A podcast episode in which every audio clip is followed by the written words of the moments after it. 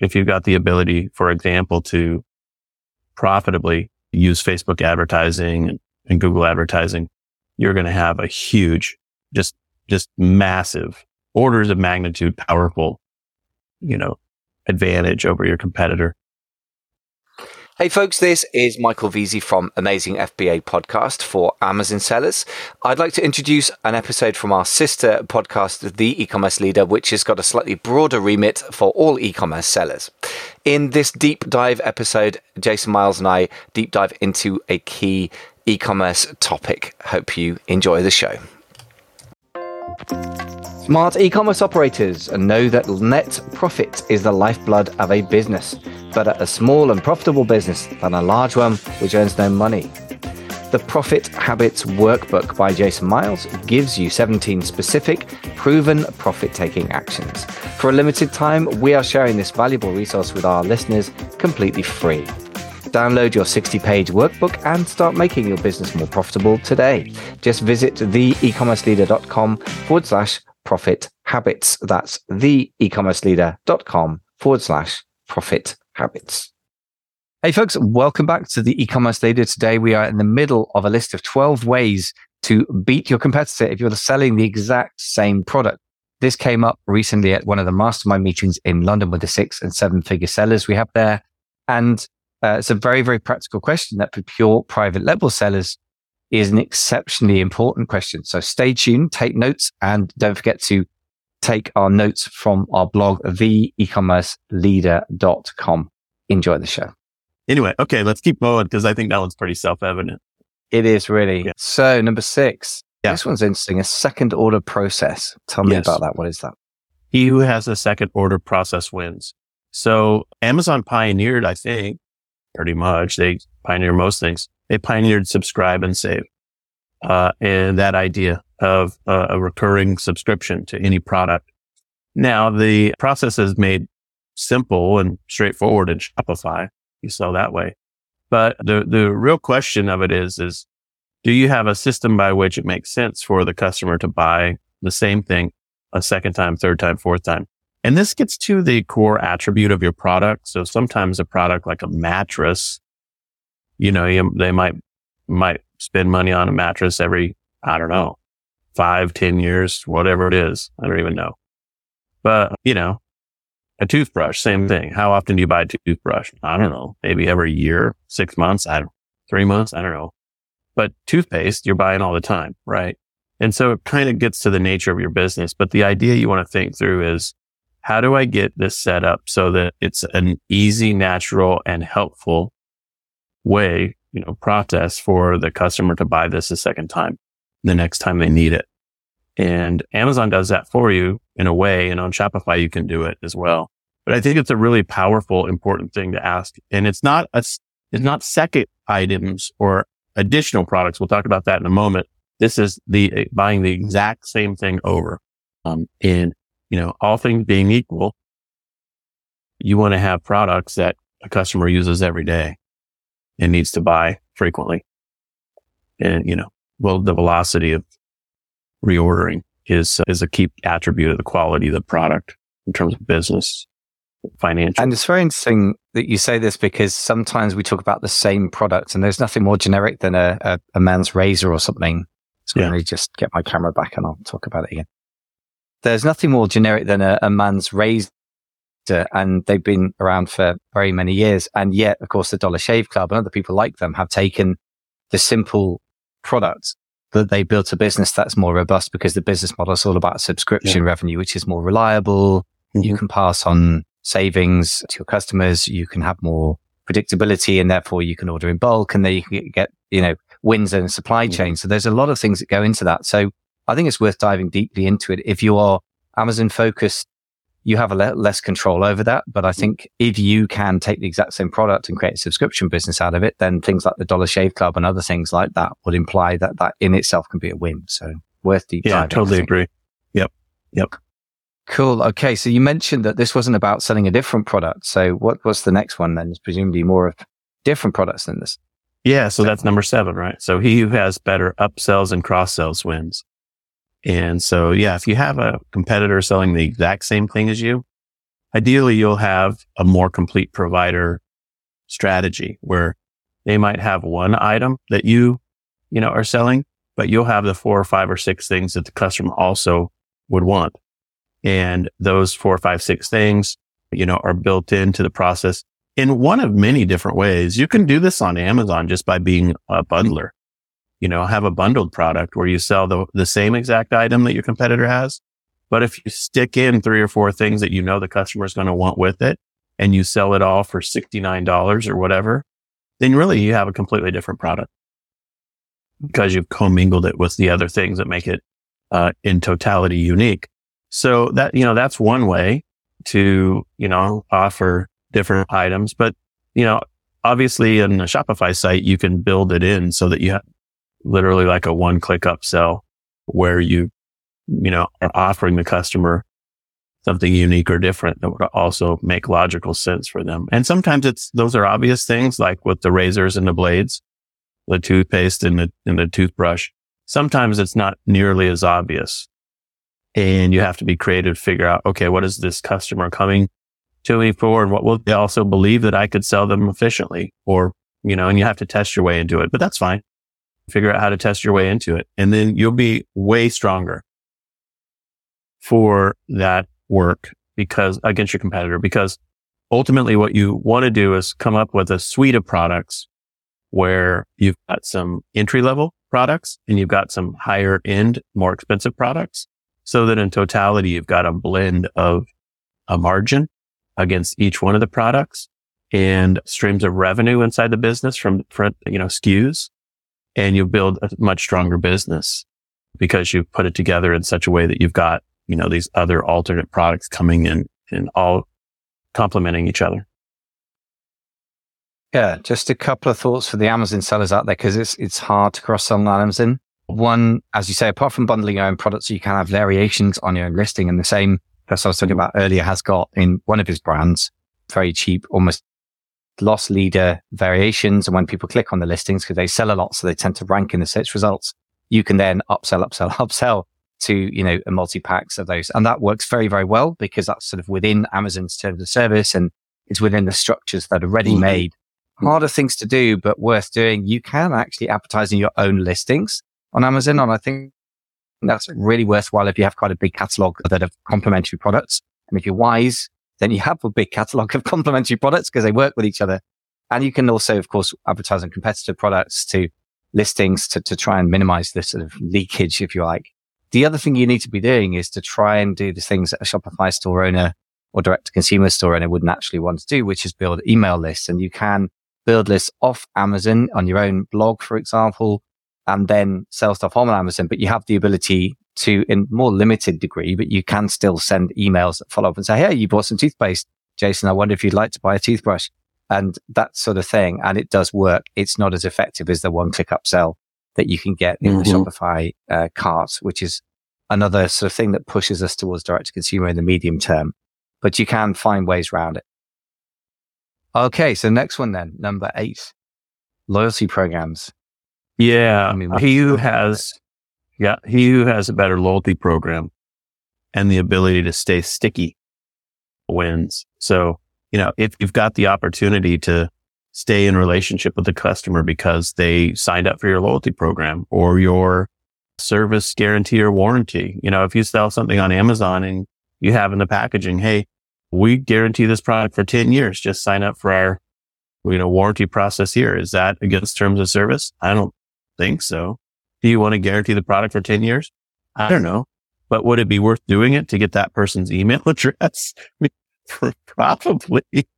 So you know, you, you want to figure out how to stay connected is the idea and do it not in violations of Amazon's terms of service. But yeah, you get the idea. If you can have a loyalty program where people get 5% off or 10% off, you know, you're, you're really smart to do it. Yes. So do you, I guess you guys do quite a bit of stuff with loyalty programs and, and mm-hmm. Pixie there, right? Tell me a bit about what you do there. I know you're pretty busy with that. Yeah, there's a lot of loyalty strategies that are really, really cool to nerd out over when you're, you know, like Shopify sellers, when they get together can just brainstorm this to death. There's a, a few levels that are obvious. Just having a built in loyalty program in your site through a tool like we like S Loyalty is the app. It's simple and straightforward. You have an imputed discount basically that you're giving back to customers as the rate of redemption. There's math involved in the back end. So it's not uncommon for the loyalty program to spit out rewards points or, you know, redemption points that are something like a imputed 15% discount or 10% in that range, maybe 20%. That's just straightforward. And, but that triggers the customer creating an account, which is a healthy, good step and, you know, being opted into your marketing and all of that.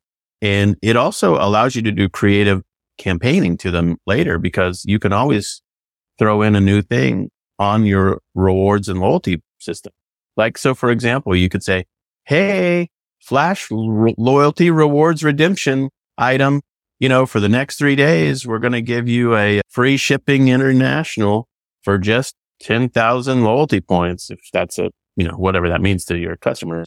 And you can do that kind of stuff as just like a novel campaign. The other thing I want to mention is you can also actually completely and totally copy the, you know, the, the price club and, and uh, Costco, Sam's Club model of membership. So you literally make people make them or invite them to pay you cash up front for the right to shop with a discount in the future. And we have clients that we've set those systems up for people and it, it's like Costco. You can't shop there unless you have a membership. But if you have a membership, you know, you're going to scream and deal on, you know, great products and a big quantity count, you know, 50 gallon tub of mayonnaise or whatever you want to buy. And uh, you can set those up on Shopify and that kind of paid, you know, pay to play loyalty system or reward system. It's really powerful because you get the cash from the membership up front. And I believe that I remember hearing Costco's business literally the profit is the membership monies that are paid to them, not the profit on the cost of goods. And so you can do all that in, in Shopify, but you want to think that through. You know, how, how do you create a really powerful loyalty program that is a win-win, you know, for both, you know, you and the customer? Yeah, and Amazon, of course, is not slow on on following mm-hmm. all these models. I mean, I think that one of the profit centers of Amazon is the Prime membership thing. I, I pretty much the law that every American household has to have a Prime membership. It's not quite, but the the, the, the totally. penetration of the market is incredibly high. It's yeah. crazy. So that produces yeah. a lot of money for them. And and once you've got the penetration and you offering Amazon Prime Video, which I offer, and, and Prime Music, which I use sometimes, then you're locked into an ecosystem. And they have put the price up quite substantially recently. It mm. still feels like a win. So on Amazon versions, I'm now talking about third party seller versions. Again, it strikes me that an awful lot of the things you're offering uh, via Shopify, you can't create a Costco like membership. That's too cool. You haven't got the control there, but you can create a list and offer them similar deals and discounts because you can definitely do that quite straightforwardly through the Amazon system. You just need an email list really. And so again, it, it, shows the power of having off Amazon uh, marketing strategies to sell on Amazon. You can have some of the best of both worlds. You don't have the control yeah. and systemization that you would have in Shopify, but you can take quite a lot of that on board and, and use it. I think if you're building an email list and for sure you can use warranties and guarantees and you can offer, you know, discounts. That's not technically in terms of service. A lot of people do it via a QR code and see to get away with it. Sometimes inserts. You can certainly drive people to sign up for email lists that way. So I've, I've done the guarantee and the warranty thing. I think that's reasonably safe as well. Mm-hmm. So definitely worth doing. Good. Okay. Number nine. Yeah. Let's push number nine. Veteran e commerce operators know that net profit is the vital lifeblood of a business. Better a small and profitable business than a large one that earns no money. The Profit Habits Workbook is designed to give you 17 actionable, specific, and proven profit taking actions. You can implement them at your own pace and let the power of this trusted framework revolutionize your company. The Profit Habits Workbook makes profit improvement a fast and efficient achievement. For a limited time, we are now sharing this resource with our listeners completely free with no strings attached. To download your 60 page workbook and begin your journey to a more profitable business today, just visit theecommerceleader.com forward slash profit habits. Is he who has better technical marketing skills wins. And by that, I mean, if you know how to run the advertising platform on Amazon or the advertising platform on Facebook or Google AdWords and your competitors are not as good as those things as you are, you will win. The reality of it is, you know, AMS, they used to call it advertising, Amazon marketing services, or I guess it's just called advertising.amazon.com now, but who, who, he who knows how to run that system profitably and get to the point of a positive return on ad spend is going to win over somebody who doesn't understand it. Just, just straight Amazon selling. But beyond that, of course, if you've got the ability, for example, to profitably use Facebook advertising and, and Google advertising, you're going to have a huge, just, just massive orders of magnitude powerful, you know, advantage over your competitor. This one can't be understated. And a lot of people aren't technical marketers and know that they're not. And they spend a ton of money trying to, you know, hire agencies and get people to do this work and rightly so. And sometimes they fail and they bad, find bad agencies. But the pursuit of that to find somebody who can do this work if you can't is something to really obsess over. And, you know, that's why you want to be in a mastermind or have a good coach or mentor who can point you in the right direction to high quality operators who can help you get technical marketing sorted. I'd agree with that. A couple of thoughts on that. First of all, you're right. Funding a good ad agency is hard because they had to add so much value to cover the cost of their own service that it's hard to do, even if they're moderately good. And a really dedicated VA who's been trained in this can be a good mid mid level thing if they have the right kind of mentality, if they're good at analytical thinking, and you don't happen to be that person. The other thing, uh, talking about the cost structure, is if you have a cost structure such that you have a generous ability to advertise a lot, then that is a different business to when you've got super thin margins, like one of our clients who's done, you know, doing very well, got a profitable big business, very established, but doesn't have enough margin to advertise. In which case that's fine, but do, do not try and combine a thin margin product with an advertising strategy because you will lose all the money to yeah. the ad platform. And I've seen that. So yeah. that's just, you've just got to match those two things up, the cost of goods sold structure and the use of ads. One thing that's getting very popular now is TikTok for Amazon ad set, Amazon sellers because the cost of clicks is so low mm-hmm. uh, relative to Facebook and Google. That's going to depend on the demographic, but even then you've got to rein it in. And the same things I've just said apply yeah. there as well. Yeah. So don't spend all your money on ads. Otherwise, you know, you're making somebody rich, but it's not you. And that leads okay, to the tenth like idea. Yeah, that yeah, leads yeah. to the tenth idea. Exactly right. So, which is he who has better traffic strategies wins. And that means you're thinking how to acquire customers, not just sell a product. It means how you're acquiring customers in mass inside a business that you ultimately want to sell. And, you know, you, you want to think through how do you get customers and leads and prospects at scale. I mean, just, just the idea, for example, of being an Amazon seller. And if your competitor doesn't have a list of 10,000 names on an email list and you do, you win. You know, I mean, so getting, getting good at traffic is the obvious X factor in head to head competition. And so, you know, that, that, that is so obvious that I think most, most Amazon sellers who have good margin or just focused on keeping the, feeding the beast and keeping it, it all running don't spend a lot of time on thinking about traffic. But then when they hit the skids and they finally fall into crisis or have a competitor that they can't figure out how to beat, or they want to, you know, morph into a full e-commerce stack on Shopify and other platforms, their minds immediately go to traffic. And so I think this is a, a vital one.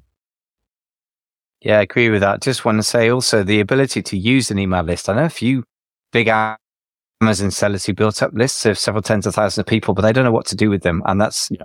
that could be a good use of an agency. And I'll tell you why, because the return on investment for an email, if you get some good emails written that make sense for your brand, is very, very high. And it's kind of a one off cost. I mean, depending on how often you want to redo the emails and update it, but the basic structure is one off as opposed with ads where you're paying for it every single time. So I would say if you do have a list of 10,000 names and you don't know what to do with it, go hire an email writing agency or, or some individual copywriter because there's going to be money in down their hills and you better yeah. go use that. Okay. Yeah. Next one. I it. Yeah. So the next one is he who has a better coach or mentor wins. And this is self-serving, of course, because we do e-commerce consulting and coaching. but the mastermind group that you're a part of or the coach that you have is incredibly important for your success. You want to find somebody who's a veteran operator that has a higher level sophistication in terms of their skill sets and understanding and can coach you up and teach you and train you and hold you accountable to work that's a little outside your comfort zone that you can stretch to and get better at, you know. If you have a coach that's not challenging you to do something that you don't know how to do, they're just sort of pacifying you and encouraging you with like hang in there stuff. That's not good enough. You need to find somebody who can really challenge you. And sometimes that's painful. You know, I've had coaching relationships go bad because I was challenging somebody to do something that they didn't want to do. And I told them, uh, you know, it, it, this is like, this was like vital to do. I'm not sure why I'm your coach. You know, so sometimes I say stuff like that. I'm like, oh, I'm in big trouble. Well, you know, you have to have somebody who's willing to put it all on the line with you and say, look, you got to get to a level that's professional and uh, we want to help you get there, but we're not, you know, we're not messing around. Neither should you. So anyway, so coach yeah. or mentor. Yeah. Let me just touch on the last couple real quick and then we wrap up. We've got a hard stop here, but the, the 12th one is he who takes better calculated risks wins. And I think that one is self-evident in a way if you take a 30,000 foot view of your e-commerce operation.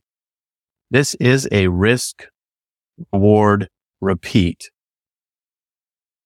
format or framework we're operating in. And it is a lot of risks over time that ideally will, none of them will kill you. None of them are huge, but you have to learn to take risks and find optimal rewards. And you learn to do that better than your competition in one of little, you know, one of many ways, one step at a time, and you'll win. And then the 13th one, as we already talked about, was pricing management, which we kind of already covered. So what are your thoughts on the last couple?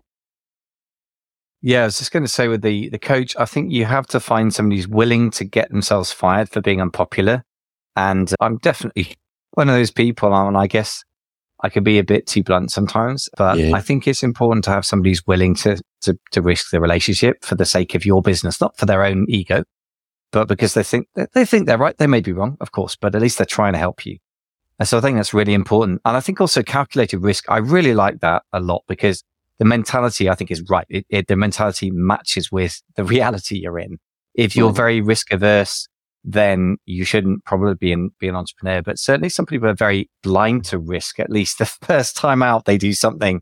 And I mm-hmm. think some of the, the coaching and teaching out there assumes zero risk or very low risk. And I think that's just very unbusinesslike thinking. And I just think you need to be able to weigh up risk reward. That's like the master skill, actually. I, so I'm completely with you on that. Yeah, I totally agree. Well, I love this exercise, man. This is a fun list. I know that the listeners could probably brainstorm another five or 10 or 20 on their own if they just sat down and thought it through. So I hope this is helpful to your mastermind member who yeah, is in so. the group. And um, fun the, uh, times, man. Podcast. Fun, yeah, fun good stuff. stuff. Great. Good, good. We got, so we got the brains trust going there. Nameless person whose name I know well this is your list. Go do likewise. Jason, it's been fun. I know you've got to help off. So thank you so much for your time. It's been uh, another fun one. Thanks, man. Veteran e-commerce operators know that net profit is the vital lifeblood of a business. Better a small and profitable business than a large one that earns no money. The Profit Habits Workbook is designed to give you 17 actionable, specific, and proven profit taking actions. You can implement them at your own pace and let the power of this trusted framework revolutionize your company. The Profit Habits Workbook makes profit improvement a fast and efficient achievement. For a limited time, we are now sharing this resource with our listeners completely free with no strings attached. To download your 60 page workbook and begin your journey to a more profitable business today, just visit theecommerceleader.com forward slash profit habits. That was the e-commerce leader podcast with Michael Veazey in London, England, and Jason Miles in Seattle, Washington.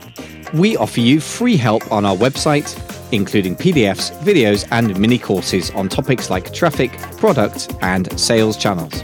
Some are for Amazon, most are for any sales channel.